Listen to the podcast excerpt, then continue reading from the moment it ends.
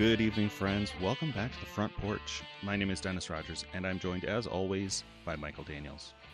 How's it going, Mike? How was your alternate Monday? Oh yeah, what do we got here? Is this Wednesday? I don't even know time. It's all time's an illusion. It's it's Wednesday, you're, but yes, t- the time is time is a blur. Um, let's uh let's get this out of the way right here at the top. Um, okay. I've I've probably mentioned on the show once or twice, but it's my birthday later this month. I'm going to be 40. Uh, it's kind of a bummer, though. after a, a, a, late night drunken chat with our buddy Trotsky, I'm feeling a little better about it. He's an eternal optimist right, right. and uh, gave me a little a little different perspective. But um, this past weekend, I have my um, my brother and his family from Florida were in town, Right. and unbeknownst to me, they, along with my brother in Idaho and uh, uh, the the core contingent of of you, missing a couple Mhm. people, but but a contingent of you guys from Bloomington, all schemed along with my parents to uh, to surprise me on Saturday, uh, very early for my birthday. Yay! It was happy It was, birthday. uh, Surprise. it was it was a big it was a big shock to walk out into the the back patio of my parents' farm up here and see a bunch of faces that I'm not used to seeing in this context. That, I, I can't Um, imagine what that would be like. I mean, I I tried to think about that on the way home, like walking out into my grandma and my sister and stuff, and seeing you know all my friends there. That would be. It would it'd be a little bit of a struggle to to worlds collide is what we kept using, right? Yeah, yeah. My my my brain was broken for a little bit. I had to buffer, um, let the page load. But uh, yeah, we set up tents and played board games all afternoon, late into the night, and uh, uh, a little bit the next day. Though uh, most of you had to head back down. It was Sunday, and then uh, and Fox flew out from Yeah, from yeah. Maryland, so that was cool. that was a big deal. And uh, I took him to the airport Monday. Morning. Fox But, made um, some fantastic dinner as he usually does, and He did. He did. He made some some lamb chops and uh, potatoes. We we give that guy um, heck all sorts of times, and you know Fox, friend of the show, w- is always on the thing. He we give him all sorts of credit all the time, but the dude can cook. He knows when he's cooking for Mhm, people, he's mhm. gonna what he's gonna do and plans and makes his stuff and Yeah, el- elaborate, yeah. elaborate And plans. same thing. and, Pete um, had breakfast the next morning and it was fantastic. Yeah, our our buddy Pete, who uh, is also a you know super um, you know into Mm-hmm. cooking. I don't know how I wanted to say that.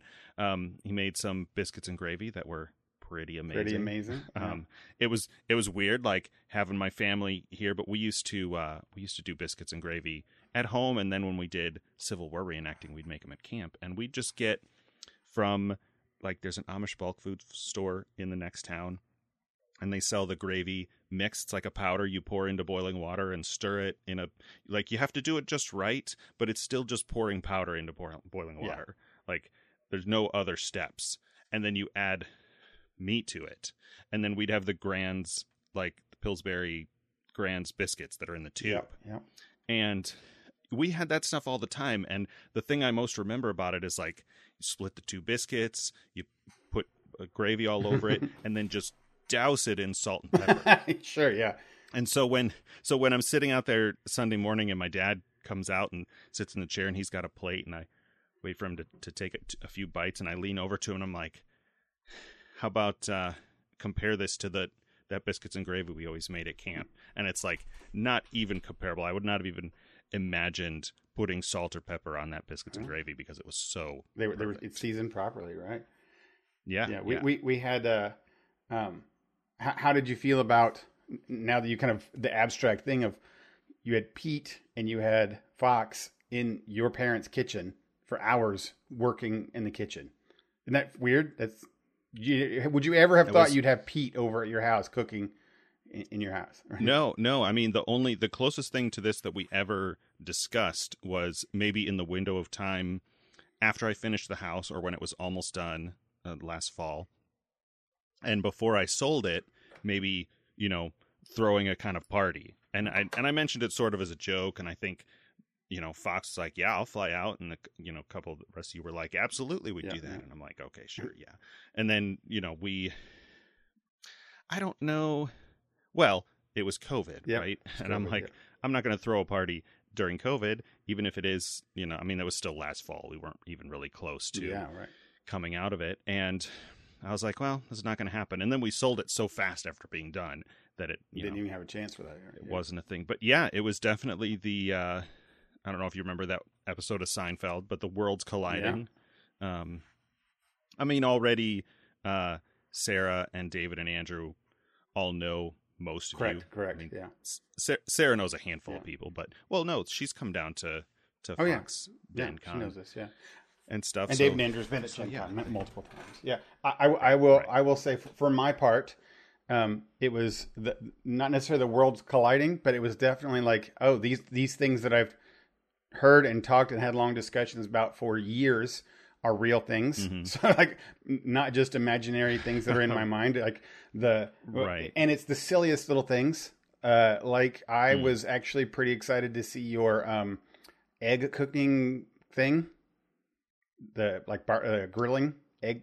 oh, the, the grill. grill. yeah, the I, but we grill, we sure. talked about that Mhm. in one of the episodes earlier on for for a long bit, and you described it Yeah, all yeah. and and talked about the pros and cons of it for one episode. And I just and, and occasionally you'll talk about going back to that that cooker. So stupid little things like that are imaginary things until I see them. Like, oh, this is the thing. This is where he's cooking it. That's what he's talking about. Uh, the, Yeah, the dog kennels. I remember when, yeah, when when Pete and Fox were getting set up or just carrying stuff in. Pete, was like, "Oh, I got to bring in this gravy. It's got to be refrigerated for Mm-hmm. tomorrow." And was like, you know, is there anything, you know, Mom or or Sarah, somebody was like, "Is there any kitchen stuff that that you guys need?" And Pete goes, "Well, I heard there are infinite eggs." right. So, which is, you know, a sort of joke that I make because we have Mm-hmm. chickens here. There are always eggs whenever I want eggs. Right. Like in the five, six years on and off that I've been living up here, I think only once have we even been close to like mom took all the eggs to sell where like wherever she was selling them and we were out like until somebody went out to the chicken building and brought in more I'm like Right. there are just always eggs Right. i've never bought eggs but there are always eggs so to me i'm like that's the same as there being an infinite amount of right, eggs. right. Yeah, I, I got to see uh, the the dogs. We talk about the dogs occasionally, so I, in, in, in the, the Mhm, mhm. business, I guess. Like, so I got, that was very cool. right I, and and I was a it, stupidly a little giddy about that. Like I got to look over the fence and there's the dogs, and I'm like, oh, there are the dogs that we always talked about. In the puppy barn, you've talked about that. Um, Yeah, and yeah. and and of course, the newest thing is I got to see the the camper. So. All, all these Right. things that were just imaginary on air discussions became real things. So it was very fun, very cool, and you know, uh, a great kind of like you said, worlds collide. Happy time for happy Fourth of July, and I'll say for all the the listeners out there, uh, happy birthday, Dennis. Early, I know it's in a couple weeks, but uh, you know, they, they're all, they all surprise you too by saying you know they're they're with you. Uh, okay, so we had a couple times this week. Uh, didn't we? We got to play some games, and let's go through that really quick. Um, and then we got to talk about our show that we actually had to we had to watch. Both of us had to watch when we got back after all this was done. Yeah, yeah. And even though we rescheduled the recording, I kind of rushed to watch our movie uh, uh, Monday afternoon, which was a mistake. But as far as the games, I don't remember. I don't. I'm sure that I did, but the games that I most remember are the same games that we played last weekend when I was in town. Yep. Um, so we played War of Whispers again, Yeah.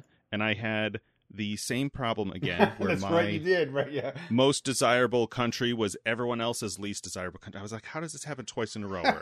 My number four is everyone's minus one. How how does that happen? And I think maybe there's something with like the the swapping is so discouraged. Like it's an easy thing to do, but now your information is public, and this is a you know hidden information game, and that's that's the rule. Like if you're the renegade in Bang, or if you're the werewolf in Werewolf, you want to stay hidden, right? You Mhm. don't want anybody to know. You got to keep it a secret. And so I I never do that. And of course, I came in last place. Yeah, that, I, I think both of those times when, when those listeners wonder what we're talking about, War of Whispers Zone. I think our last podcast we go into a little bit more, so we won't yeah. talk too much. Last week we we talked But- about it. I don't want but to the the uh. I, uh, Dennis has hope. I will say, I I felt both times that we played, you were like you felt good about you were working so hard on your your goals for that thing or what your what you wanted to happen at the end, and then when we come at that last bit and at the last minute, you're like, okay, now you can change allegiances. I I, I still felt when it came to you and we that you had this like glimmer of hope, like "N- no, my, my team can pull it off,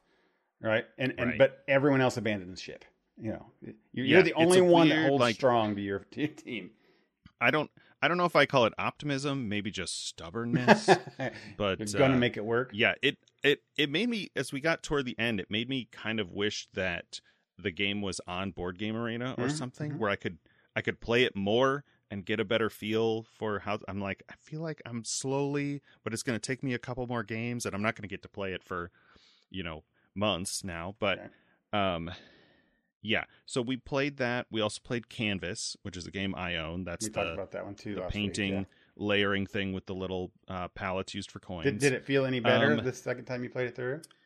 you know, I I felt like I made some better decisions. Like I didn't um I didn't make the first painting that I could, right? I didn't make a painting when I had 3 cards for the first Yeah. one. I waited until I had 5 cuz I'm like you get more flexibility, more control. And I had I think two two paintings where I got 4 medals or ribbons and one painting where I only got 3 and I still wasn't even close to first. I was like, I did so well. How am I still so behind? But I think people pulled ahead with those gray uh, per Oh yeah, yeah. The, ribbons. ribbons. which was which was kind of annoying, and Yeah, um, you know, a little bit of one of those where like, this seems like you should be able to do this, but if you know if the cards just aren't available and you have a situation like you had the first time with you spend all your currency and then nobody picks in a way that lets you get any currency back you just lose all of that um uh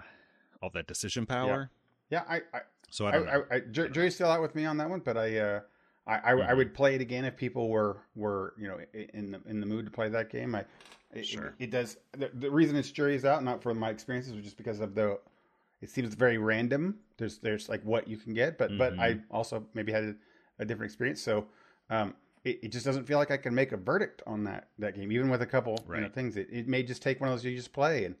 Um, but Right. it wouldn't be a thumbs down game. Like if you if you don't have Century Golem, and you're able to play that game or get that game, I would say yeah, you know, it's definitely. I mean, I still. I still like, I still like the combination of like, the game is pretty Mm-hmm. and has has cool art, Yep, yep. but the but it's still like the mechanics are still mechanical. There's no they are still mechanical, yeah, subjective right, right.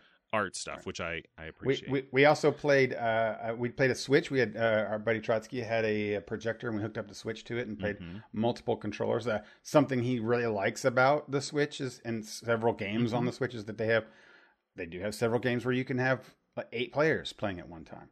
Yeah, it's it's great for that part. I mean, even the I think the base game by itself you can do or the base system console by itself, you can do some two player games with a portable console with one portable console, one copy of the game. I mean, you think back to when we were kids and you know, Game Boy and stuff and like, yeah, you could play a game together if somebody had the thing where the Game Boys would all plug together and if everybody had the same game Yeah. and everybody had a Game Boy.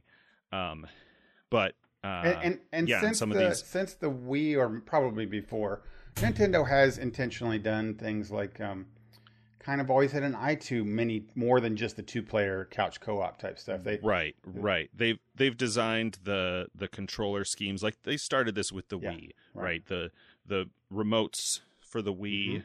are are in two pieces, but the main one you can turn sideways and it becomes like a throwback uh, Yep. Nintendo controller with just the buttons and D pad, and of course the the Joy Cons for the Switch continue that that tradition where really both sides become a sort of mini like joystick and four buttons controller, and so you get a couple of those, and now you know again like you said, eight people could play this same game on one Switch. Well, and um, another thing, this is the advantage that Nintendo does because, uh, without mincing too many words about it, Nintendo is the biggest seller of their games on their console. Like, uh, or Nintendo sells their console. Like the games they put out are the games everyone buys. On, on if you buy if you buy a Nintendo system, when they a Nintendo puts out a game, everyone that has the Nintendo system is going to buy the Nintendo games. I mean, Mario, Mario Sure. Kart, F Zero, things like that, right? Um, and and they because of that they support lots of players, right? They they build a system that has it. Right. They're they're you play Mario Kart, they make it where you can naturally have four, five, six players sitting in the same room and playing it, as opposed to some places that, and I will say Sony's one of these, and Microsoft probably too, is that uh, you know, it's hard to even get couch co-op in some of their games. You know, Yeah, the more time. I mean, in the early days, everybody was doing like the split screen, and the split screen would get four players, and then it, depending on the game, it just got fewer and fewer. Um, to where, yeah, as you say, some don't even support. yeah, like like anymore. Diablo, the, the next Diablo coming out, right? Diablo Four.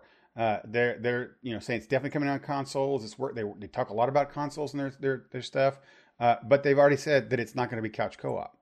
Like that Mm-hmm. that's Diablo Three was couch co-op, and that's something I per- particularly loved about it. Sydney and I played, Yeah. uh, but they're but like Blizzard is already saying that they're not going to have couch co-op, which is again that's something Nintendo is pushing. So that's all this kind of thing to say is that we played a game that was like eight players this weekend, and it was and it's not. I don't think it's a Nintendo first party one. Even I said that. yeah, it, it it felt like an indie. Yeah, game it's it's called sure. Killer Queen.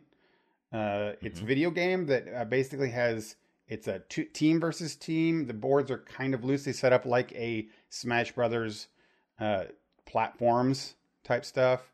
Uh, I- of, just kind of I'm. I'm very generalistic here, uh, so you can see that the 2D platforming idea of it, where you're fighting each other, um, and then you have a, a, queen, and everybody else are like worker bees, and there are Mhm. multiple ways to win uh, killing the bees, economic victories, a snail victory. There's just like different avenues to win, uh, but Right. it, it, it's it's definitely fighting two teams fighting each other. This que- whoever plays the queen is super powerful. Everyone else are helpers type stuff. Right. Um, and we played that one. Uh, I didn't care for it too much, and the only reason I didn't care We- for it too much was because, uh, like the other team figured out what they're doing, or the the queen. I guess we could never get a queen that figured out what we were I- doing. Yeah, I think that's what it was. Like we changed up players a little bit and it was so frantic on the screen like I think I mostly understood what I was doing after the second or third match and it was almost always a blowout and I couldn't figure out who was who was the the like power power gamer on on which on which side because we'd switch around and then the and then our team would win all three in a row Yeah. and and and, and it simply team. was we, we talked about this afterwards like the next day on my home is it's just the queen it's when we would win it Yeah. would be justin playing the queen the queen dominates everything like if you have a solid queen uh, i think our buddy pete had said in this game if you have two queens that are of equal level then it's fun because everybody else can be doing whatever they want and change the things but but, but, Sure, but you sure. cannot have off difference you can't have like a really good work like two really good workers and a, A terrible queen a big skill gap Yeah. in, in the players Because the- queens, which makes queen sense. could and, wreck and we played it. right Yeah, we played it really late in the evening. You know, there'd been some alcohol, Yeah. and uh, um, a, you know, most of us playing it for the first time, so I could see it balancing out. Um, you know, yeah. it's probably you know for the people who uh like get it and play it you know well like organize that like pick who's going to be the the the queens and like match it up. I'm sure it's a great game but for casual players it it left some and and, and maybe it was also uh, the fact that I mean it could work for casual players, i but if we had it, where I'm just going to say Justin, Justin was was Mhm. not uh, imbibing things, and um, ha- is good at video games in general, and picked it up Mhm. really quickly, and picked the queen up first, and so you he he kind of immediately had he was the one person that had that above everybody else and played the queen and kind of set the whole game off balance.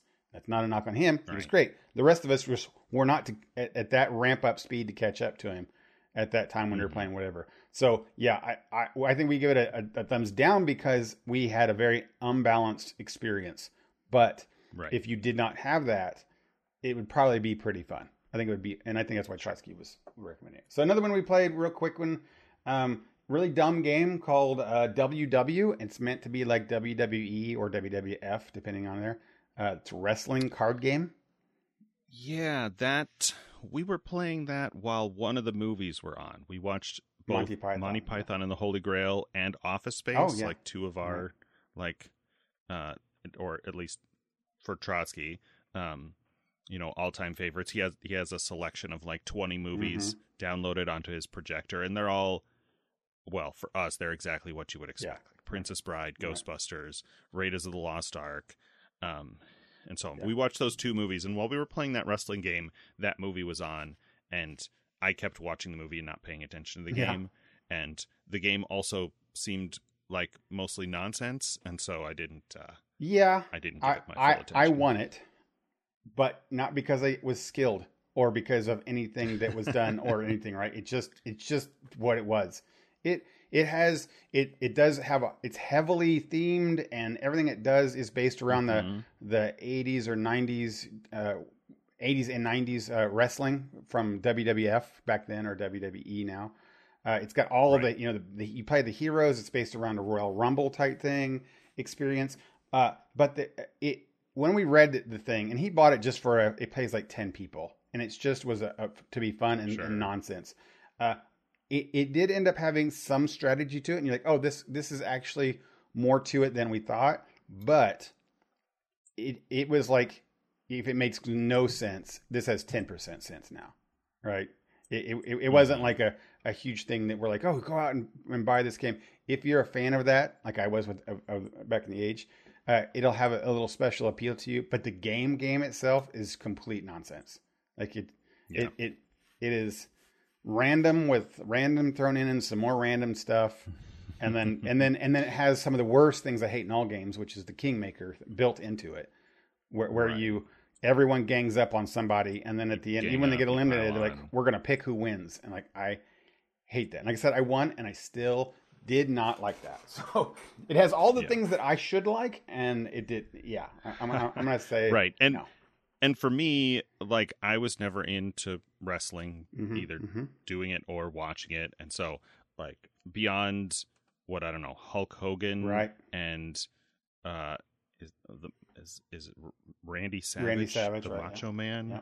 like, and those are just like ones that I've heard of, Yeah. and I know Hulk Hogan because he did TV commercials when I was a kid, Yeah, and uh, yeah, so I had none of that. Though I do, um, you know, as always, sort of appreciate the large player count games yeah, uh, in the in the intervening days since uh, you guys all went home. I've had um, David and his family are still here until tomorrow, and um, Daniel, my brother from Idaho, and his family are here, and my sister Jessica came down from. Uh, she lives in Michigan, and she's been here in the evenings after work.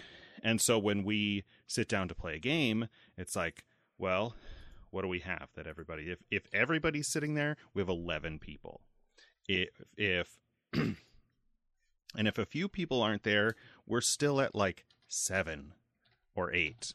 And I'm like, well, we're not going to pull out seven wonders and the board game tables games that I have that are that are pretty light and you know kind of dice stuff like Mountain Goats or um, Sequoia, even with their expansion, still only go up to like six. right. And so I'm like, well, we can play Nomids, the little pyramids game Mhm. that I talked about a few months ago, or uh, Six Nimmt, right, which goes up to ten. Right. And I'm like, well, we'll we'll play Six Nimmt again, and I like it, but it's so much slower in person. And even for as much as I've played it, we played it last night, and I still was in last place. We just sometimes the cards stack up, and you're like, well, we had we had a situation where three of the four rows were all over ninety and mostly full. Yeah. And so every everybody would just play like somebody randomly gets the lowest card and they reset the row. And then the cards stack up and randomly somebody takes the row again. It just depends on where their number fits in the stack of six numbers. And you might get the 55 that's worth 7 points or you might get all purple cards. Right. So your row is, you know, your row is worth 5 points or your row is worth 17 points against you. It was just really Right. random. Yeah, I, I saw you guys play play that uh, when we were there too. Yeah. Um, yeah, I I, uh, I don't have the, the brain power most of the time to play a, a six Nimmt. That's why I usually sit sit out on those. So not not that I don't. But it's- when we're together, I'm it's I'm not best in that headspace. yeah it's it's best uh i like it on board game arena because you know again the website handles all the admin it does all the math it puts the cards in the right columns without somebody having to figure it out Right. Um, yeah. Right. and it's a great like late night you know kind of drunk game because yeah there's i think there is a way where you can do a lot of the math and make the optimal play every time but when everybody is somewhat impaired then it just becomes a kind of intuition slash luck uh, game with a high player count which is you know sometimes what you want. You don't you don't want to have to pull out code names or something and do a party game. You know, not that you know code names is great. Yeah, but, exa- exactly. uh, know. Uh, so yeah, that was that was the WWE game Canvas Killer Queen. Uh, you played the Vampire and the Batwalk game. I I saw. Yeah, vamp Va- vamp on the Batwalk. Yeah, I So the theme Right. the theme of this game is a vampire fashion show, and the the components are kind of nice, and it's got a box that opens up into a a sort of fashion catwalk, um, with with uh, gradients like it climbs the numbers climb from one to 10 Mhm. and it's it's a trick taking game but it seems needlessly complex uh, most of us didn't have a good time with this game but right. try- we we played that. i could try to briefly ex- describe it um, everybody has cards and the cards have suits there are i think as many suits as there are players right because you pick a character and then you have cards in your in your suit. And the suits are shown on the front and the back and you hold your cards facing forward right? So um, it's like what we used to call indian poker. I don't know if you're still supposed to call it Hmm. that but um, the more recent game uh, hanabi which is uh, japanese for fireworks trying to put together a fireworks show. Um, and everybody's cards are facing forward. So you see what everybody else has and you don't know what you have um, except you do know the suits because the suits are on the back. And that seems simple enough, right? Like if the cards are just numbers from one to five, I can look around at everybody's cards and look for everybody who has a red card. And I go, okay, well, I see that, you know, they're not all out because that's, that's usually key. There's some cards that aren't out, but I'm like, okay, well, I see a four and a three and a two and a one. There's a good chance I have the five. And so I'll play that.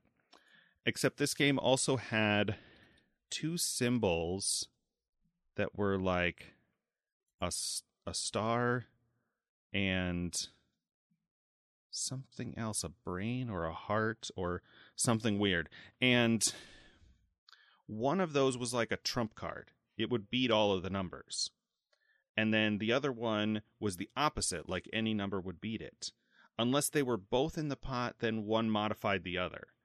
And we we people kept like looking at the rules and then it would change between whether or not it has to be the same color. And unlike most trick trick taking games you don't have to follow suit because everybody knows what all the suits are. So um it had th- this thing where if you play the same number in a different suit right like if a 4 if a red 4 is out and I play a blue 4 Yeah. Now the trick is reset to you know where blue is leading and my card's winning and Right. so then you're like looking and you're trying to count cards but the the trick um the trick hierarchy system was so complicated that we never could really figure out what was going on and then it ended up just coming down to luck Right. so yeah i don't know i think it it maybe could be fun with a couple of rules tweaks but uh, our experience was was not was not Yeah, we, ideal. we when we played it at the the alley bar, it was also like, well, we played that once, you know, and, Right. and then that that that was as much of it, and we're like, yeah, yeah, yeah, it's, it's not n- nothing that was worth even giving kind of a second look at. Uh, right uh, we had played. I mean, you know, sometimes you win, sometimes you lose. On on, on your we games. also I, I know this isn't on the list but we played llama again we did Llama, and sure. Did an experiment where we played llama with like 10 or 11 players i, I don't know what the normal llama count is i assume that trotsky put oh, two Oh, that's right. We played it with more people, more than there. Yeah, that's worth to, mentioning. to make that work and i think we did we talk about llama last week i think I think we talked about it a couple weeks. with yeah maybe, maybe it was a couple weeks ago because i only played it for the first time really last week right, no, I mean we've talked weekend- about it a couple of times, like oh i see multiple i see weeks. yeah because it's our thing. it's, an our uno sort of yeah. game and then you have to you know it climbs and you want if if somebody throws out a four you want it to stay at fours until it gets around to you assuming you have a four and we had so many players that it went so fast that and and so many of the cards were out that it w- was not uncommon for a situation where like all the threes were out and maybe one person had one and they could sit on it, and the rest of us who have, you know, cards on on either side of the three are like, okay, well now we're up to twos, but it's never going to get to my fours and fives because there are no threes left. Yeah. and yeah, it was it was also kind of broken Yeah, but- in a bad But, way. but I thought actually it, it worked pretty well. That was my opinion. Like I, I felt Oh, I felt that w- that we were all moving along pretty quickly, and and, the game did move fast. That was that was a plus. and, and we we um we often find those things that you had mentioned, like in general, playing the game with normal people, like a normal amount of people. Uh, So Mhm. so that those are kind of I think those are Yeah, that makes that happens in the normal game as it is. May- maybe it's just a thing where I've not played it enough to yeah, yeah. have They, those they, we, we will go around and like we're not going past the fours anymore. Like that, just it just that actually does happen often, or or those other things that you had mentioned. I think it's just part of the game. So we we You know, I've I've never thought about the um the like game design of Uno, but I wonder if that's what if, if some of that stuff is what happened with Uno. Like if they started with just numbers and then we're like, "Oh, we get to a point where it can't climb anymore because we, people played all the fives, And they're like, "Well, what if there's a card that makes it go backwards?" yeah or that skips another player and all the things that are a little more aggressive about the mechanics of Uno. I wonder if they had some problems with that and that was their uh, solution. yeah maybe the the it it was it was cool to see us play it with so many people and it, and it feel okay and not like some of those games when you just add more. It's just not not great, but. Uh, Right, right. So that that was definitely uh, pretty fun and worked out. I played Raiders of the North Sea, which is something we played on an apps before. It's on the iPhone. Oh, yeah, I've never played that. It looked a little. It's great. It's a worker placement game. It- That's what it is. It looked a little bit Champions of Midgard, but that might have just been theme. Just theme, I think. Uh, I mean, Okay. it, they're both they're both worker placement games. Um, Sure, sure. But uh, this one this one works really well with the theme, um, and, and I think I may have talked about it more, but you can look it up. I think uh, uh, Raiders of the North Sea. It is a very fun game.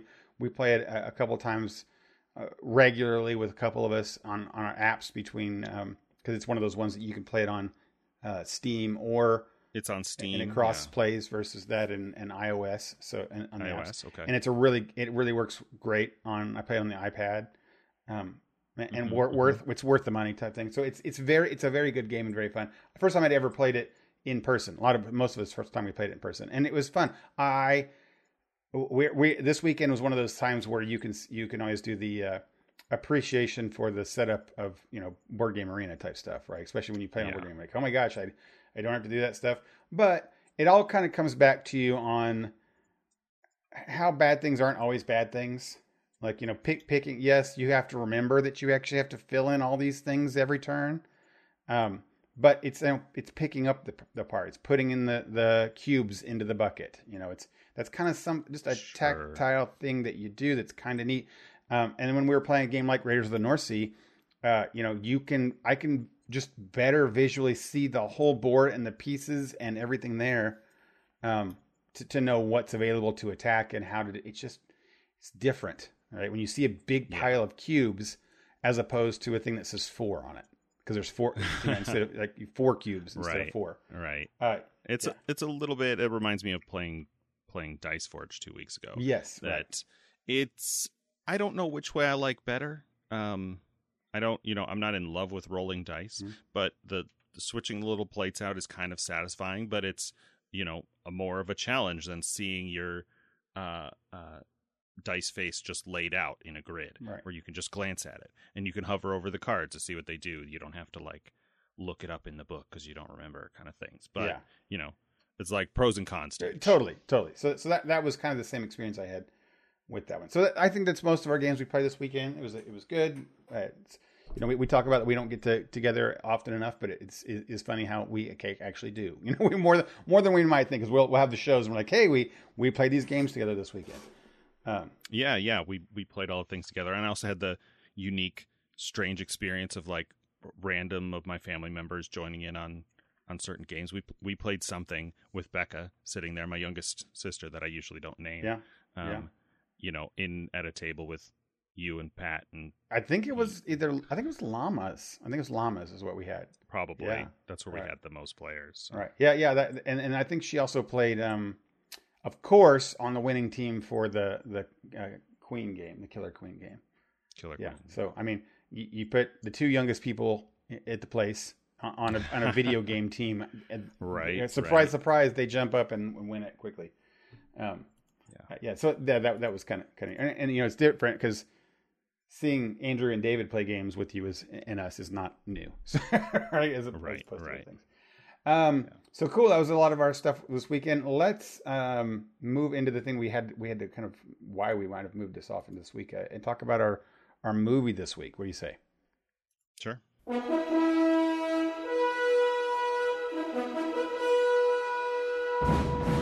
So we watched the 1990. Uh, I think this is a play.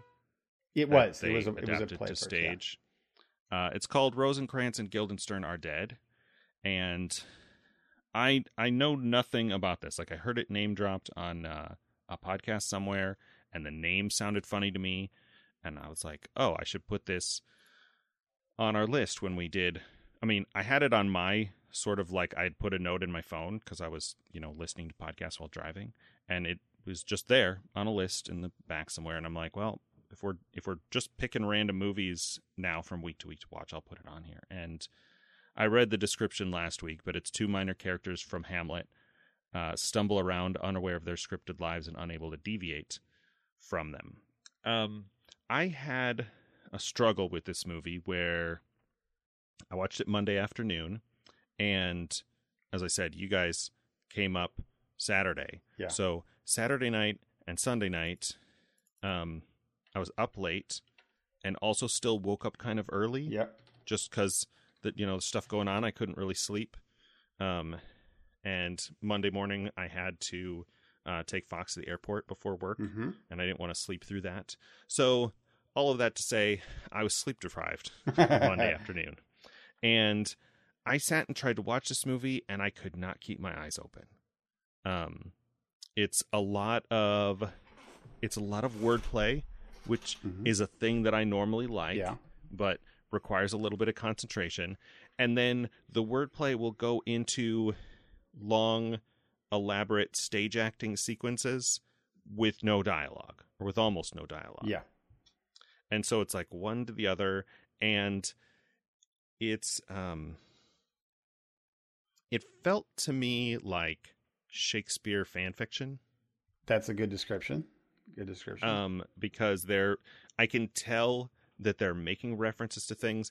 I've never seen Hamlet. Um, oh, then this was an I've seen- awful movie for sure. you know, I've I've seen some. Holy moly, uh, yeah. uh, I mean, at one point, I probably saw some version of Midsummer Night's Dream. I've seen several versions of Romeo and Juliet. Correct, sure. Uh, um, a couple versions of, um, what am I thinking of? Oh, Emma. That's not. That's later. Um, that's a book. Um, Well, well, this is What's- this is not. what's the This one? is. I'm I can't imagine this not Yeah. being just terrible without knowing Hamlet, and, and I'm not. I mean, I'm, I'm, I know yeah. bits and pieces, right? I'm I'm going to be 40. I've experienced Shakespeare in various forms. Right. Uh, I know the um, original series Star Trek episode "Conscience of the King" Mm, sure. with uh, with with a, a group of players doing you know Hamlet stuff. I know some of the uh, some of the the speeches and the skull holding and all of that Mhm, stuff. mhm, Um, and so, you know, I could see where I'm like, oh, that's probably a reference that I would get if I knew a bunch of this material. And maybe under normal circumstances, you know, with having had enough sleep and being able, because they would do this little, uh, you know, back and forth wordplay banter, and it was entertaining to me, but just not not enough to really hold my interest when I watched it. Yes. Uh, all the And all- again, a lot of that is all- all- a lot of that is my fault. No, all all of that is true, and, and it makes all sense. Uh, conversely, I, I've seen multiple versions of Hamlet. I have seen Hamlet Okay. on on the on the stage, um, and Mhm. and that is not to say that I am some Shakespeare nerd or um, I enjoy all of those things because I am not those things. Um, I Sure. have appreciation for them. I did take uh, a couple theater courses in college, um, and I know that when I watched, when I actually watched the, the it on stage, I, it was for the class. Um, hmm um, but then I've seen other other things, uh, the movies versions of it and things. Uh, so I, I'm not well versed in Hamlet, but I have been exposed to it, and I and I've been exposed to it almost in a, um, you know, let's look deep deep dive into what this is about type thing, which a lot Sure. of people who are Shakespeare nerds love to do. Um, Mm-hmm. and so Hamlet is all about existentialism. I mean, a lot of it is. You know, it's like that's the whole to be or not to be type thing. You know, it's like are are we here? Who am I? What sanity type stuff, right?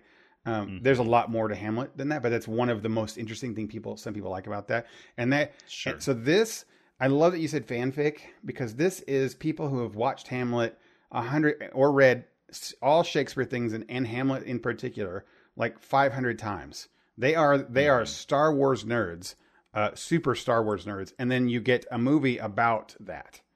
Right? This is this is a side movie that um, for Star Wars nerds by Star Wars nerds, you know, about Star Wars nerds type stuff. Um, Yeah. but but it's a, substitute that with Hamlet.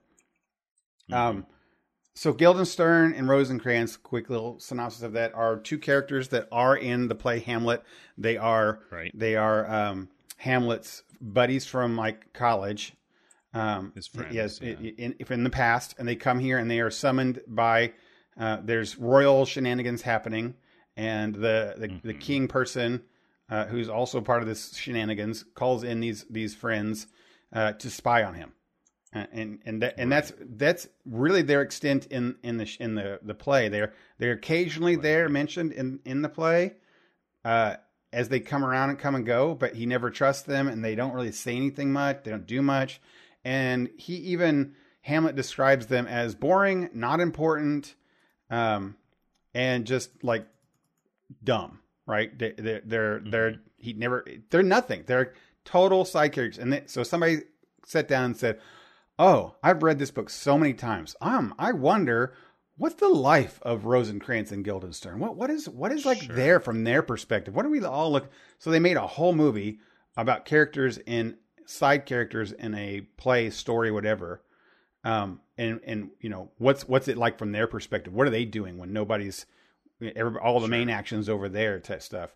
So you have these two characters that slip in and out of Shakespearean tongue when they're in the scenes and when they're not in the scenes Okay. right? So because Yeah, sure. they're talking kind of normal-ish uh, w- Mhm. when they're not in the scenes. When they jump in the scenes, all of a sudden you get super hard to understand Shakespearean prose, and you're like, oh, these Right, because I right. as I've seen since I know these scenes, I'm like, this is the scene when this happens, and the only times they're there in the scene, right? So you, you swip Mhm. that.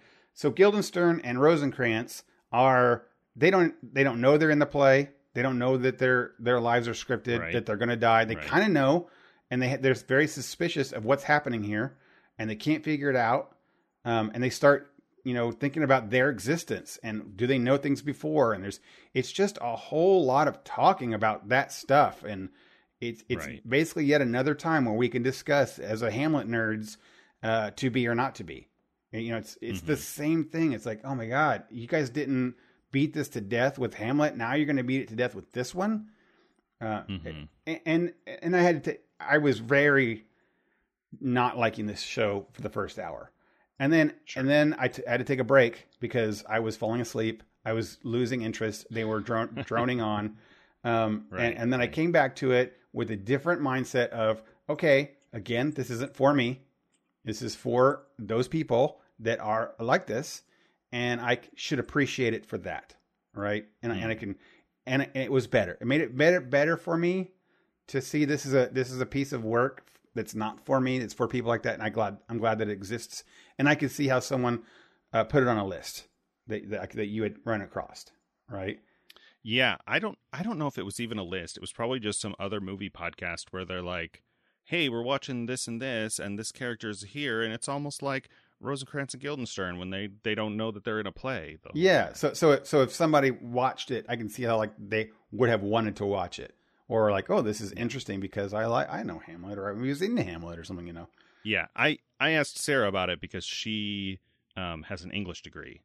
And she said, "Yeah, I watched it in college as part of a class." Yeah. If you've ever been in a play and you've ever been a side character, which I think most people in the world are side characters before they ever get any kind of lead speaking roles or whatever, and Right. and you're made to, as an actor to think, you know, what's your motivation for being the photographer in the scene? Uh, Mhm. you know, you you do that and you act and you pantomime and stuff like that. Sometimes you think about what's this guy doing? What did he have for lunch? You know, it's that kind of thing. And then they made a whole movie out Right. of that. right, Uh, right. So Did you? yeah. Are you familiar with uh, Oklahoma? yes, not the yes, state, the Rodgers and Hammerstein. Yeah. Um, so I was in that. What would it have been? I think while I was in college, it was community theater, not not as part of the school. I didn't do the um, the school drama club at my college. Mhm. I did do choir though, and we did a play, but we weren't the theater proper. Anyway, uh, Oklahoma. If you remember the show, there's a sequence where they are auctioning box lunches. That's all really. yeah, that's okay. It's, it's been a while. Ninety two was when this I went and saw it. Okay. Yeah. Yeah. So there, like, basically, I was in the chorus, but there's a sequence where it's like a. I don't know. It's like those things where they auction people off. Not, I don't mean slavery. I mean like charity auction where they're going to auction off, you know, a bunch of single men and husbands and whatever to help do chores or whatever. It's kind of odd, but a weird little thing. In the show, they're auctioning these, they call them box lunches, but they're, I guess, what we would call lunch boxes or picnic baskets. And they're all made by the women of the town. And the the main uh, female protagonist, I want to say Lori, but that's the guy's name, the main guy. I don't remember. Anyway, they're doing this auction, and it comes to a conflict between the guy and the the lead guy and the villain guy, right? And they're Yep, yep. the the bidding goes too high. But my line in that sequence was to bid two bits, which is twenty five cents. Oh yeah, right, yeah. right. If you if you break a dollar into eight, you get bits. Um, and I would bid two bits, and they'd go around, and they'd they'd come back to me if I would go higher than two bits, and no, it was too it was too much. Like I was that was it. That was and so I was that guy. And when we'd go to like cast parties or whatever, they're like, "What was this guy like? Like how broke was he that he couldn't spend more than twenty five cents on his lunch?" Kind of you know, You're right. kind of thing. It, yeah, and that, I just thought of that. It ma- makes about you think of those those side character type things. Yeah, exactly. Yeah. So so I would I would say this is a very niche movie, and and and I, I went ahead and you know after I had appreci- had a little bit of that appreciation for it in me, I went and saw what what do what do uh, Hamlet people think of this movie? Maybe, you know maybe maybe they're like it's like going Sure. to Star Wars people and, and asking them reading reviews about what they think of Episode Five, right? Um, hmm uh, and and I wanted I wanted to hear that, and, and even them though I think them though even a lot of those reviews though uh, weren't all rosy about it. Like like Okay. like they were rosy about the the play, but the, it, Yeah. it kind of fell right into along with that kind of thing. It's like oh we're we're theater people anyway, and we love theater things, and we hate movies. And this was already a theater. Why make it? Oh. Why make it into a movie? And it was terrible as a movie. So, so I kind of got that oh, you guys are double down, double downing on how on not making people like this, right? The thing you like, you you really don't want people to like what you like, type stuff. Um, so so it- it doesn't have the greatest kind of even in in you know fans reviews even. So Yeah, I think. I mean, I think for a long time there was that kind of not really stigma, but like this this gap between uh like theater and and film adaptations of theater.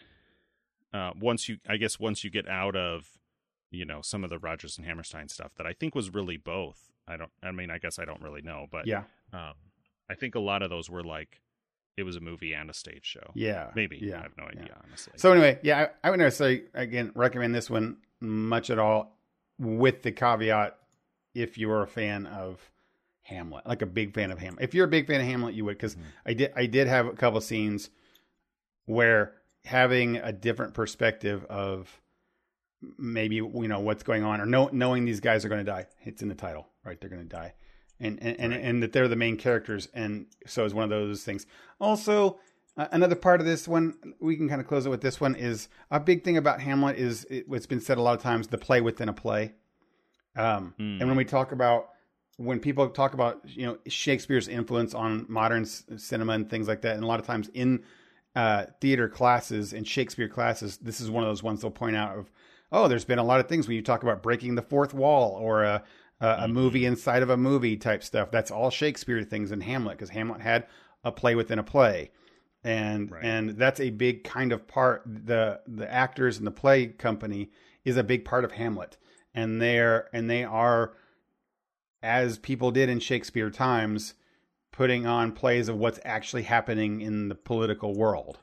Uh, and so when Sure. when they pu- put on these, it's just one of those mind bender things that people love about Hamlet is that they're they're these play people come in and tell the story that you're actually listening to and reading about, and the King's knows, and they're saying the things.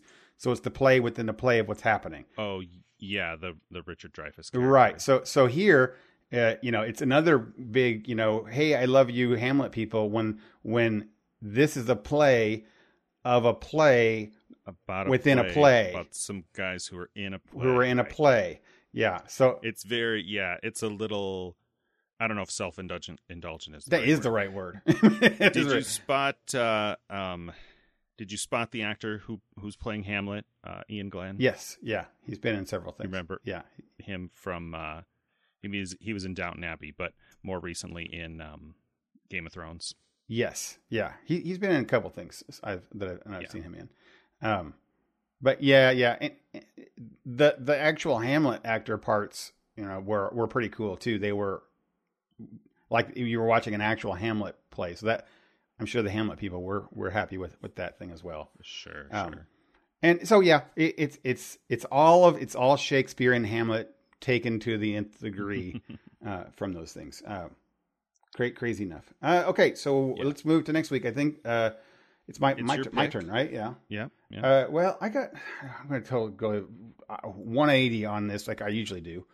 Um, it's summertime. I love my summer sci-fi stuff. So let's watch uh, Tom Cruise's Oblivion. Uh, this is a movie in the future when Earth has been uh, like destroyed. Nobody lives there.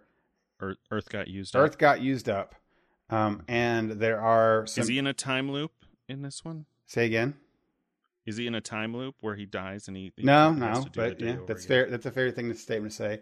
Uh, I, I don't remember all the specifics, but I do know the setup at the beginning is something like the Earth got all used up, and um, now there are people who there are.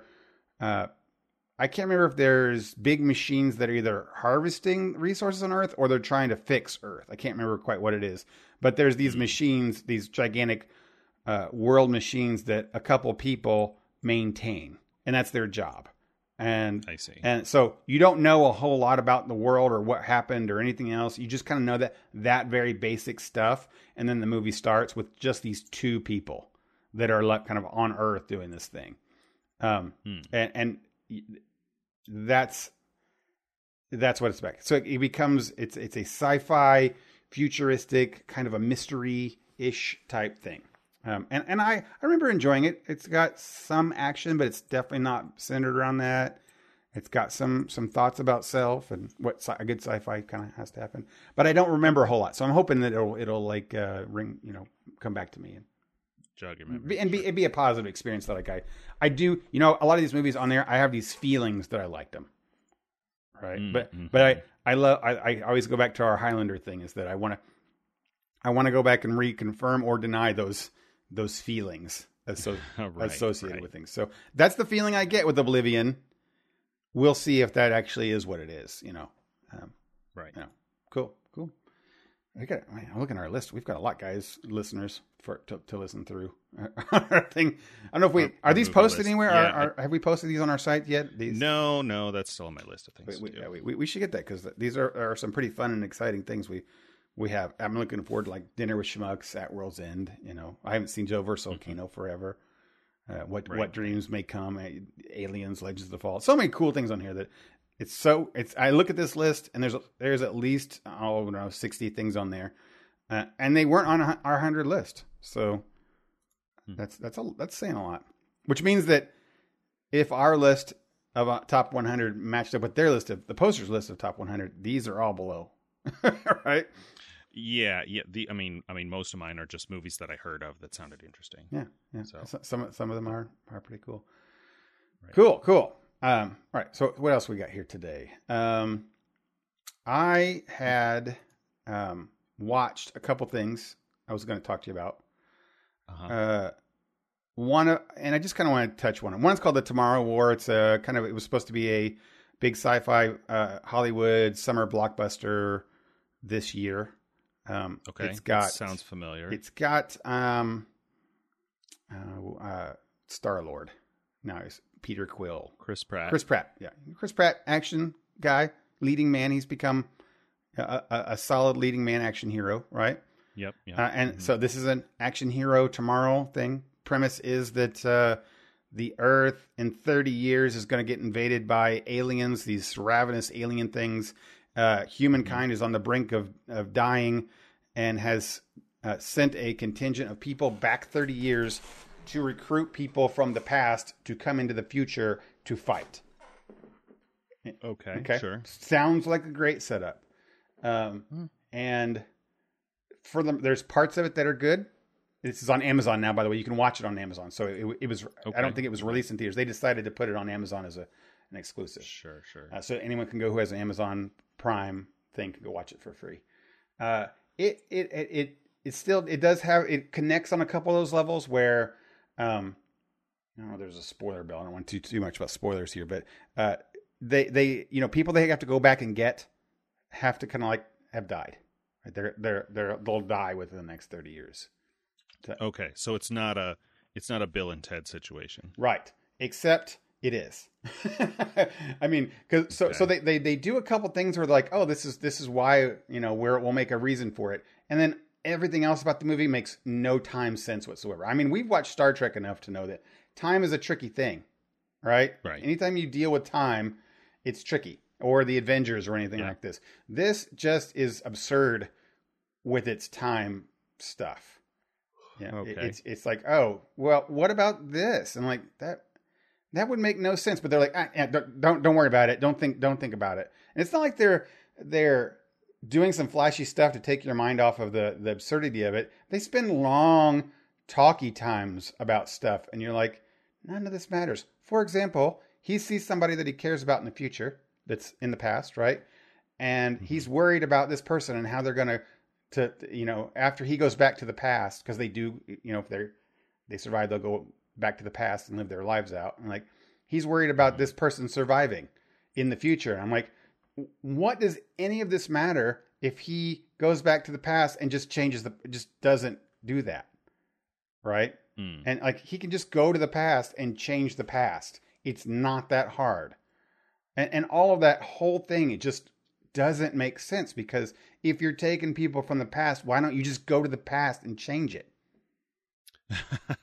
sure. right Yeah. it, it ju- yeah. it's, just fundamentally flawed that's that's the problem a lot of people have with time travel in fiction is that if you don't clearly define the model like if you don't clearly define the rules the parameters for what you can and can't that's a that's a thing that doctor who mostly does but every once in a while breaks their own rules which is kind of a fun like if you do it sparingly it can be great and if you do it a lot your show is pointless and people hate it yeah um, where they're like, yes, he's traveling through time, but once he gets there, he can't move around. Like if they screw something up, he can't go back five minutes and and fix it. Like he's there, and and that's it. yeah. Um, yeah this this this just had no rules. Like th- when i when i was saying that that little bit about the the you must die type thing it's like they kind of made a little nod of a chance of like well maybe we should consider a reason. And then they're like that's good enough. We're not going to consider any other things at all. Mm, and and then it just became heavily dialogue centered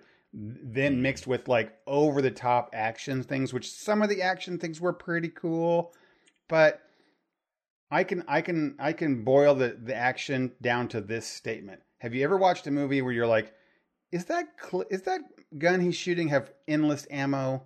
Because he's net Mm. he is shot for the last 10 minutes nonstop without letting go of the trigger and is still Sure. shooting. Like And- like some of the action in Walking Dead, Oh yeah, it's just where oh. they're just like the guy is shooting a shotgun, a pump action shotgun, and he just keeps shooting it. You never see him load it, but he shoots it at least twenty five times. right. And, and you know what? You can suspend disbelief and say, "Oh, don't worry about it."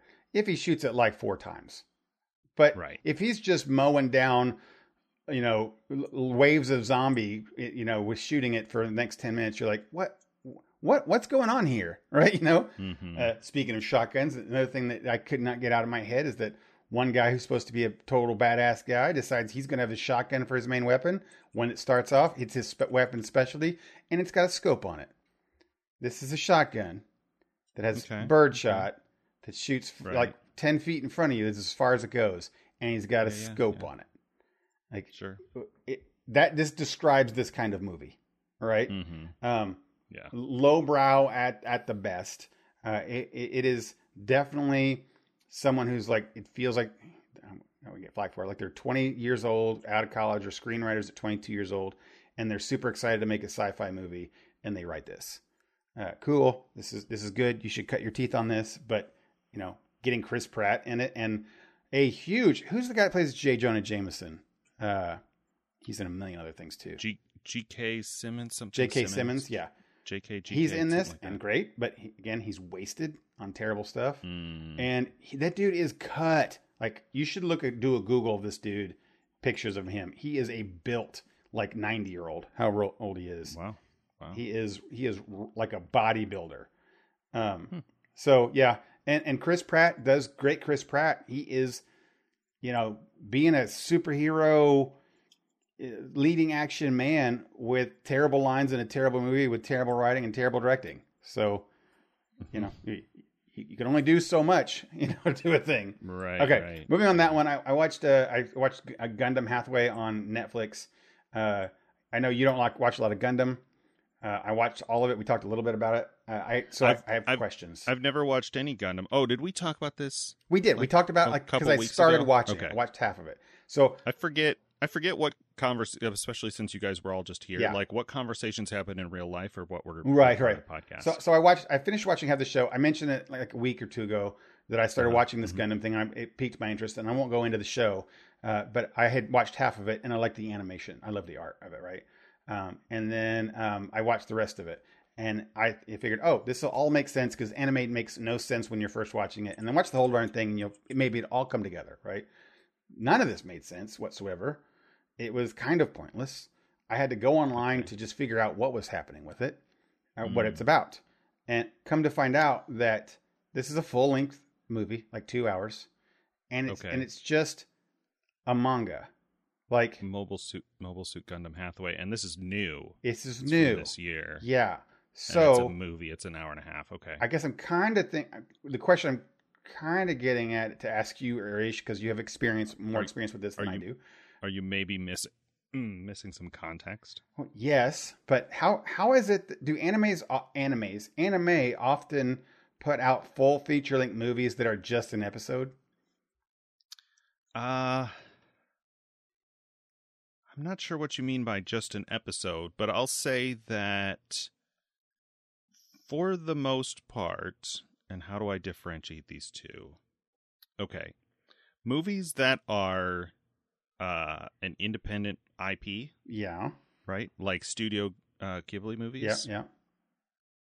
Those seem to be standalone stories. And I sure, mean, I, and I love those. I most watch any- those. Those are great. most any movie should be a standalone story. I Yes. think there are obvious exceptions. Like we watched uh, just the first of the three, maybe there are going to be four uh, reboot even Evangelion movies. yes, right. May- may- Maybe that are- maybe that's more what I'm talking about. Not necessarily which like are sort movies, of yeah. which are sort of maybe this is what you mean. The the new Evangelion movies are really like very long episodes and uh, because it's because it's this one story, but those are like reboots retelling of the original show which was about 24 half hour episodes. So the first movie Yeah. gives you like the first like almost shot for shot the first 6ish episodes. So so give me give me Um, give me a give me a series that you watch or that you like that you enjoy or have enjoyed. Oh. A, a full series that's maybe multiple seasons. Okay. Um, a lot of the shows that I've seen, unfortunately, only have one season. Okay. But Like Cowboy Well, Bebop is that one that you might have liked? and and and sometimes Cowboy Bebop is still on my list of shows to watch. Okay. Um, it's a little. It's hard for me to get really engrossed in because it's fairly old now, and the style is is very different. We should maybe watch it sometimes sometime for the podcast because Yeah. that'll always get me to uh, stick with something that I would otherwise lose interest in. um, let's see. There is a series called um, Love is War. okay. Uh, it's it's subtitled for one of the characters, which is Kaguya-sama, who is named after the Princess Kaguya. And, and about how many episodes is this season? Just uh, ballpark it. Uh, I want to say they're probably like 12, 13 episodes. Okay, cool, seasons. cool. That that's right. So now, I'm I'm trying to with that framework, take Okay. episode four, and make a two-hour movie about just episode four. Like Hmm. you, you you see what I'm saying there? It's like Yeah, and, and you don't yeah. you don't learn anything more about three or five. It's just episode four. And episode four, like in the series you're watching, I'm assuming I can only assume that episode four in the series you're watching doesn't actually like have a beginning, middle, and end. It's just kind of it's furthering whatever sto- large story you're telling.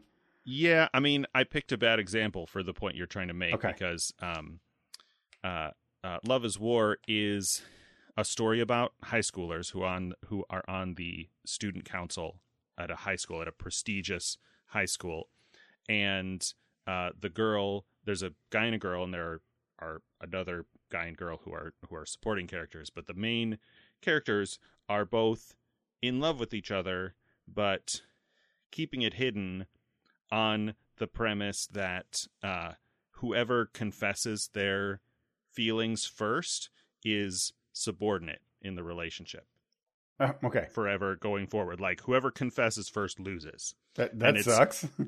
It's dumb and ridiculous, and there is an outrageous narrator who will just describe whatever's happening. But the episodes um, go along, and this is a an adaptation from a manga that I've only read a little bit of. But um, the episodes are usually split into two stories, like before and after the ad break, Yeah. that are little vignettes. Like it's the same character and like the same characters. And here, uh, you know, she wants him to ask for some of her lunch, but she's not going to offer it because that and like it goes into these inner inner monologues where they're both talking. It's a great show, um, but it does like because the episodes are even more episodic. You know, it's like two episodes oh, in oh, I see what you say. It was, stories a, in it was a it's different than okay. In in one episode they do sort of stand alone but i could see so to to your point if i didn't know anything about this world and these characters if i was just dropped in in one story and you know maybe they introduce the characters a little bit at the beginning but i have no context for what's going like this show the love is war has so much narration that they would just explain it all yeah. um, but I could see in a show like Violet Evergarden, which the series as a whole is this way, but if you just took one episode in isolation, you would be even more confused. Where like, That's how it who is this felt. girl? Why does why does she have robot arms? Like, you know, And, and why is she maybe- talking about this thing that doesn't matter? And then it doesn't go anywhere at the Yeah. end. And so, Right. so that's kind of how what I got out of this thing. I enjoyed it. Maybe they'll say because I enjoyed the animation and uh, Mm. kind of what the, the characters were kind of interesting. Um, but Sure. but just like you would a Violet Evergarden episode, like it's kind of interesting and kind of maybe piques my interest. But it was two hours of that, and Mm. and it was.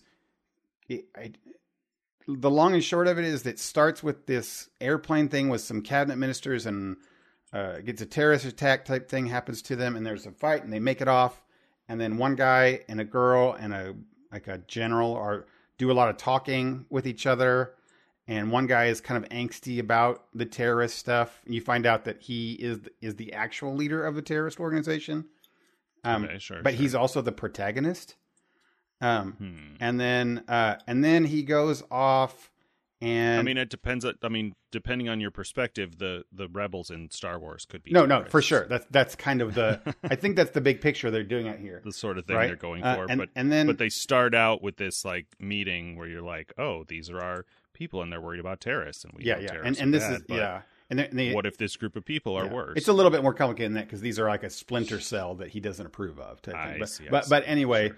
the, the the the kind of the long short of it there is that Uh, when, when he's he's kind of under a different guise, different personality here. No one knows that he's actually this bad guy or rebel leader type person, and and uh, so he's in his normal thing. But he uh, his people run a mission when he's not like involved. So the Gundams come in and stuff, and one of them gets captured. And then the last act, I would say I'm air quoting act here, is that they go and save that guy. Um, but none of it it's definitely like in the middle because I'm like, who is this guy? Why is there why is right. there a rebellion? Why is there you know, why was he there on the he and the whole thing is a setup that this guy, leader of this resistant organization, just wants to kind of be in a in a room with his enemies for a little while and just kind of give him a last chance of seeing them before he goes on to whatever mission he's going to do against them in the future. And that's two hours of this, of him just kind of being there and seeing the ministers and a, a thing and then going away. You're like, this is hmm. definitely an episode in the middle. That's all this should have been. But you've got sure. a whole movie, and I'm like, now, now all of a sudden I felt a little bit of uh, fatigue because I'm like, oh, if this is just like a little bitty bit of a series, all of Gundam has got to be terribly forever, right? Like I don't, I don't want to go watch the six movies before this and the the four that are going to come after that, and then all of the sure. series is just I mean, just for right. long-winded yeah. conversation. Um, and and that that was a big turnoff on me. So I was very disappointed in that thing. I kind of wanted to go watch Gundam stuff, mm. but I think as you had mentioned, Gundam is so much. You know. Um, I mean, that's that's really all I know about is that there are a lot of series, and that people in the fandom maybe argue about which ones are better uh, but it's that it's been going for a long time, and that they have these mech suit, maybe like a um, Voltron kind of thing. Though I've never seen Voltron ish, either, type so. thing. Yeah, the, they're the mobile suits, and and that is they are in it for a scene or two, fairly short-ish, relatively. Mm-hmm. Uh, most of it is just this, you know, very typically anime kind of angsty stuff going on with characters that are really eclectic and, and weird. And that's not I'm not that's not a put down. It's just that uh, it goes nowhere, right? It, right. It, it, doesn't start anywhere and it doesn't end anywhere. It's just it's just there. Um, there's there's no growth or or change or anything that really happens that matters at all for anything. This is hmm. just a middle episode so that you can kind of get to know maybe the world a little bit, maybe uh, but mm. it's a hmm. two hour thing. It says Gundam Hathaway. It should it, it I my my suggestion to you anime creators out there is put like Gundam episode 406 or point Gundam 2 series 1 or you know something sure, sure. so that people who want to either jump on or know a thing. If you're in comic books, it says X-Men number 23. I realize sure. that there are 23 before this or 22 before this. Yeah. Right? I, I mean, we we definitely see that in movies, right? Like if you don't already know, how the heck do you figure out what order the the Abrams Kelvin verse Star Trek movies go? Or or the old ones, right? Right, After right. That, that's fair. That's a fair thing. The original series ones had numbers, but from generations on, they're just names, and you're like, "That's are, well said." That's I agree. Do these go in order? Like, do we? Am I supposed to understand who? You know that that I, you know, happens. I didn't even think about that, Tim, because I'm always against putting. I had been always against putting numbers. So like that just dates it, makes it where you have to have a thing. But I, I get that yeah. now, especially with. I mean, I, I don't know. I take it back. Movies are a little different because there are like four of them. If you're if you're making a, an entry into a Gundam series that is specifically not a self-contained thing, is only part of a whole. Yeah, right. And I don't know if there's if there's another series that this story is part of. it, is. Um, I went and looked, and there's like, oh, it's after the Charon War. If you watched uh, Gundam Unicorn one and two, then this happens after that. I'm like, oh, oh, like new new kind of stuff. I mean, that's that's what I started to say when you asked about anime movies. I'll I'll say that for the most part, and the Evangelion movies we saw being an exception, um, movies that are in the same IP with a TV show, okay, um, or an anime series, yeah, are usually I and I don't even know usually. I could be wrong, but the ones that I've usually seen, like um, last year, the Demon Slayer movie came out. Like it came to the U.S. eventually, um, and was in theaters. Yeah. Right. Yeah.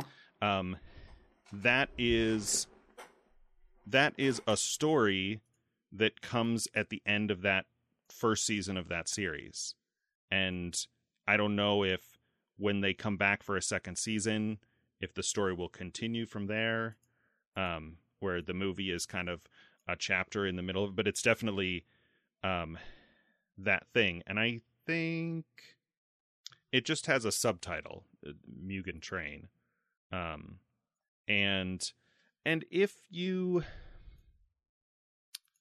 I think if you've never seen the series, you're probably going to be lost if you try to watch that movie. I don't know. I watched it with um, Sarah and Andrew and Becca, and we had all seen the series, so Yeah. we knew all the characters and all of that. But I think I think that maybe is just a thing that they do. The Star Trek movies are that way, except for the new ones. Yeah. Um, and we don't do it too often, right? Like the the old classic Batman movie, maybe.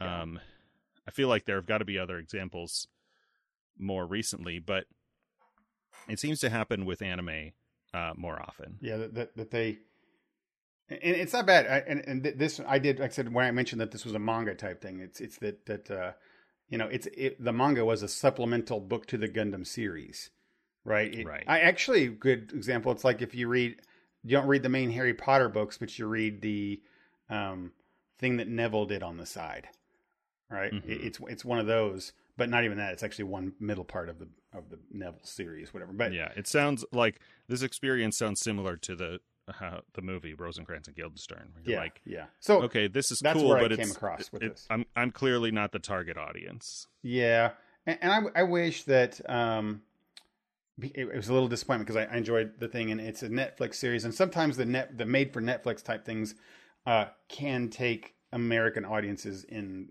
in uh, or Western audiences in mind, right? There's Sure. there, there's there's there's definitely we've talked about this before anime that are clearly Japanese, you know, in in Mhm. spirit, and then there are other ones that are, and, and those are great, uh, but separate than some Right. some of them. Like um, I would say the League of Legends one that takes Western people Mhm. into account, or Castlevania Right. even. Uh, Yeah. So uh, I, I was a little uh, disappointed to, to not see to, to not find that one, but it doesn't mean that I, Yeah. I all the Gundam things I won't like. I just I just need a I mean, we've primer we- or an and we've said several times that um, the longer a franchise or an IP goes, the trickier it can be to figure out how to bring people, new people in, right? Yeah. like to the people who have you know or diehards who've watched every series or who've been watching it for the last twenty years or whatever. They don't want you to re-explain everything. It's like those CW uh, Flash and Arrow series where you're like, we know who Flash is. Please stop explaining it at the top of every episode. right? Yeah. Uh, I, I I do believe that Yeah. I, I wish that anime could group itself better. Um, besides just Sure. besides just anime, that that is that is not enough for an entire genre, especially one Yeah. this large to to do it. And then with within the series themselves can go a long way to getting themselves. Uh, even Violet Evergarden is a perfect example. You know, you there's just things that you should group them properly. When I go when I when I go to Netflix, get- I should be able to click Gundam, right, Mhm. and and then Mobile Suit Gundam, and then it shows me the things in order of Mobile Suit Gundam, or some way to sort them, or some way to a viewing order. Uh, to, I, I actually have the Marvel U uh, the Marvel U app for the Marvel Universe type thing, and, and I can watch. I can click on what's called reading lists, and I, I see like the Mhm. King in Black, which I can talk one of these Yeah. weeks about, and it will show me all. It, it pulls together all of the comic books that are relevant to this storyline and puts them in order, right. right? So I can go, oh, now I'm reading what I need to know about this thing in order of what should Right. be what should be you know read at. Uh, so that's what I wish anime could do, so that I could get into some anime things, or see Cowboy Bebop, or see Dragon Ball, or see whatever, and you know, and say, oh, I can click this and know where to go. Right? It's very, it's very, it's very Yeah, difficult. it just stuff gets made over time and gets lost. Sometimes I'll tell you about how I tried to figure out what order um, that you should read or or watch the Fate series, which is a very popular anime series with a lot of cool action. Yeah. and it's just, I mean, the the original core version of the story is in something called a light novel, or not light novel, uh, visual novel, which Yeah. is like is a video game with just dialogue and you can't get it anywhere. Like it was only available for a little bit of time, and now the only way to get it is to pirate it. And I'm like, well, how am I supposed to do? Like, why can't I just go on Steam? I'll give you like twenty bucks. No, Right. No, there's, there's nothing I can do. Right. Uh, anyway, Well, I, I, I, keep, I'm, I'm not giving up my quest to en- enjoy anime shows. I'm just, I'm going to Mhm. continue to, uh, to find things that I like because, because I, I do, you know, occasionally come across things that uh, are always a surprise. Um, I, I think the best experience of my life with anime, considering anime with that topic, has been Spirited Away. Um, Hmm. coming stumbling across a, what I think is is a masterpiece of a, of a a movie type thing, an animated film, um, and Yeah. uh, ha- ha- had had a point in my mind of like feeling happy and good that I watched a thing and experienced anything that I hadn't seen in other other movies or genres or things, and then following that up with other Studio Ghibli films that made me feel the same way, and other anime things too that makes me feel that way. You know, is is always a I need to watch. Uh, I need to keep trying and things. And when you talk about Sure. anime, it's just it's just too big to. It, it Yeah. feels like there really does need to be better organization with it as a genre.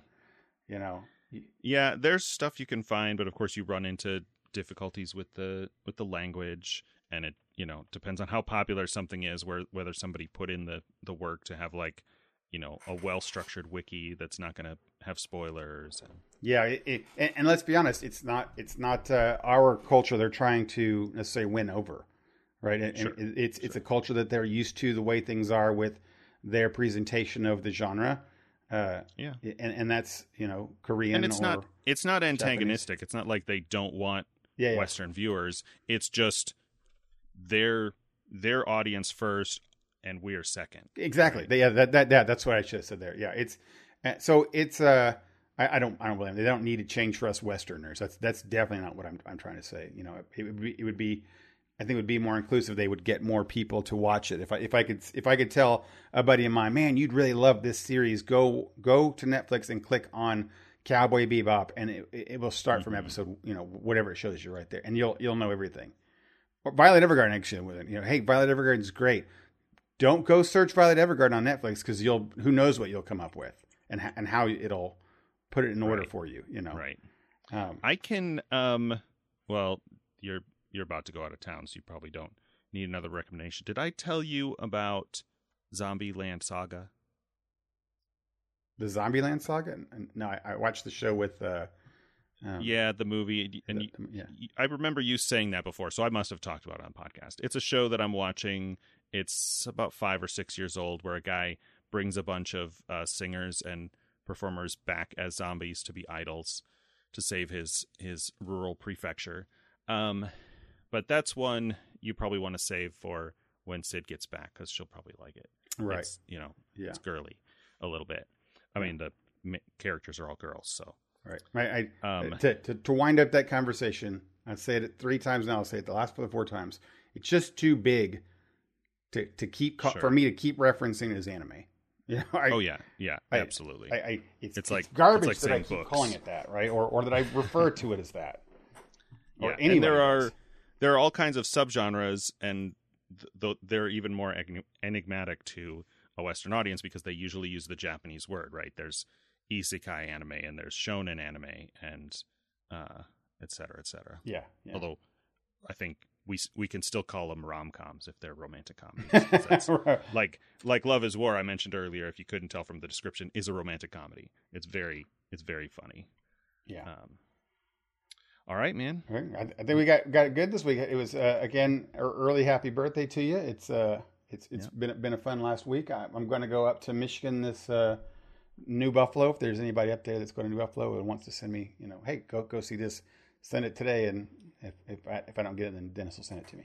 Uh, we're we're going to go up there just for some relaxing days, and I'm looking forward to sh- some Michigan time, seeing seeing the the ocean that is Lake Michigan. And pe- for people who haven't seen the Great Lakes and you live in America, it is like an ocean. Those are oceans.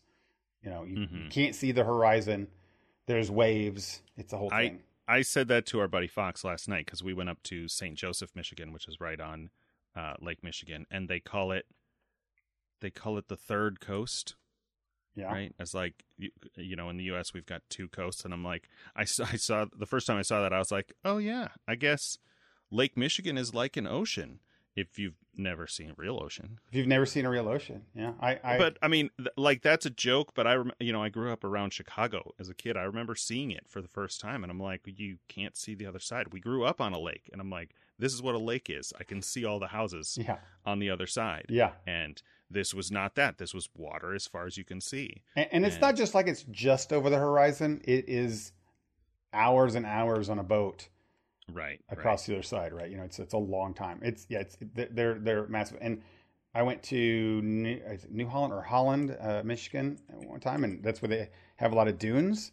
And it was a beach. It's a genuine beach. I watched the sunset over like it felt like the ocean. If if if I had blindfolded somebody and, and then dropped them out there on that thing, they would have thought they were on a, in an ocean beach. So yeah, uh, it's cool. We're gonna go up there. I'm I'm happy to do that. Take some time off, and not a lot of plans, just to enjoy the town and uh, uh, and have a good time with it. So here I get a, a four hour drive up to, to your neck of the woods, and I'm gonna go pa- right past you, back up that way.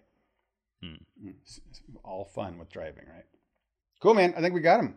We got him. Cool. Cool. All right. You've been listening to The Front Porch. This is episode 203. Thanks as always to our friends at Geek Scholars Movie News and LRM Online. You're interested in movies or movie reviews or board game reviews, you can check them out. Uh, our buddy Fox is over there. Uh, if you have suggestions for movies, TV shows, anime, uh, things that we should watch you think we would enjoy or find uh, uh, interesting conversation in in consuming, um, you can send those suggestions to us via email at the address frontporchpod at gmail.com. Or you can go to our website. That address is frontporchpodcast.com. We've had some trouble with the website, so that might still be down when this comes out, but I'm going to try to get fixed this Cool. week.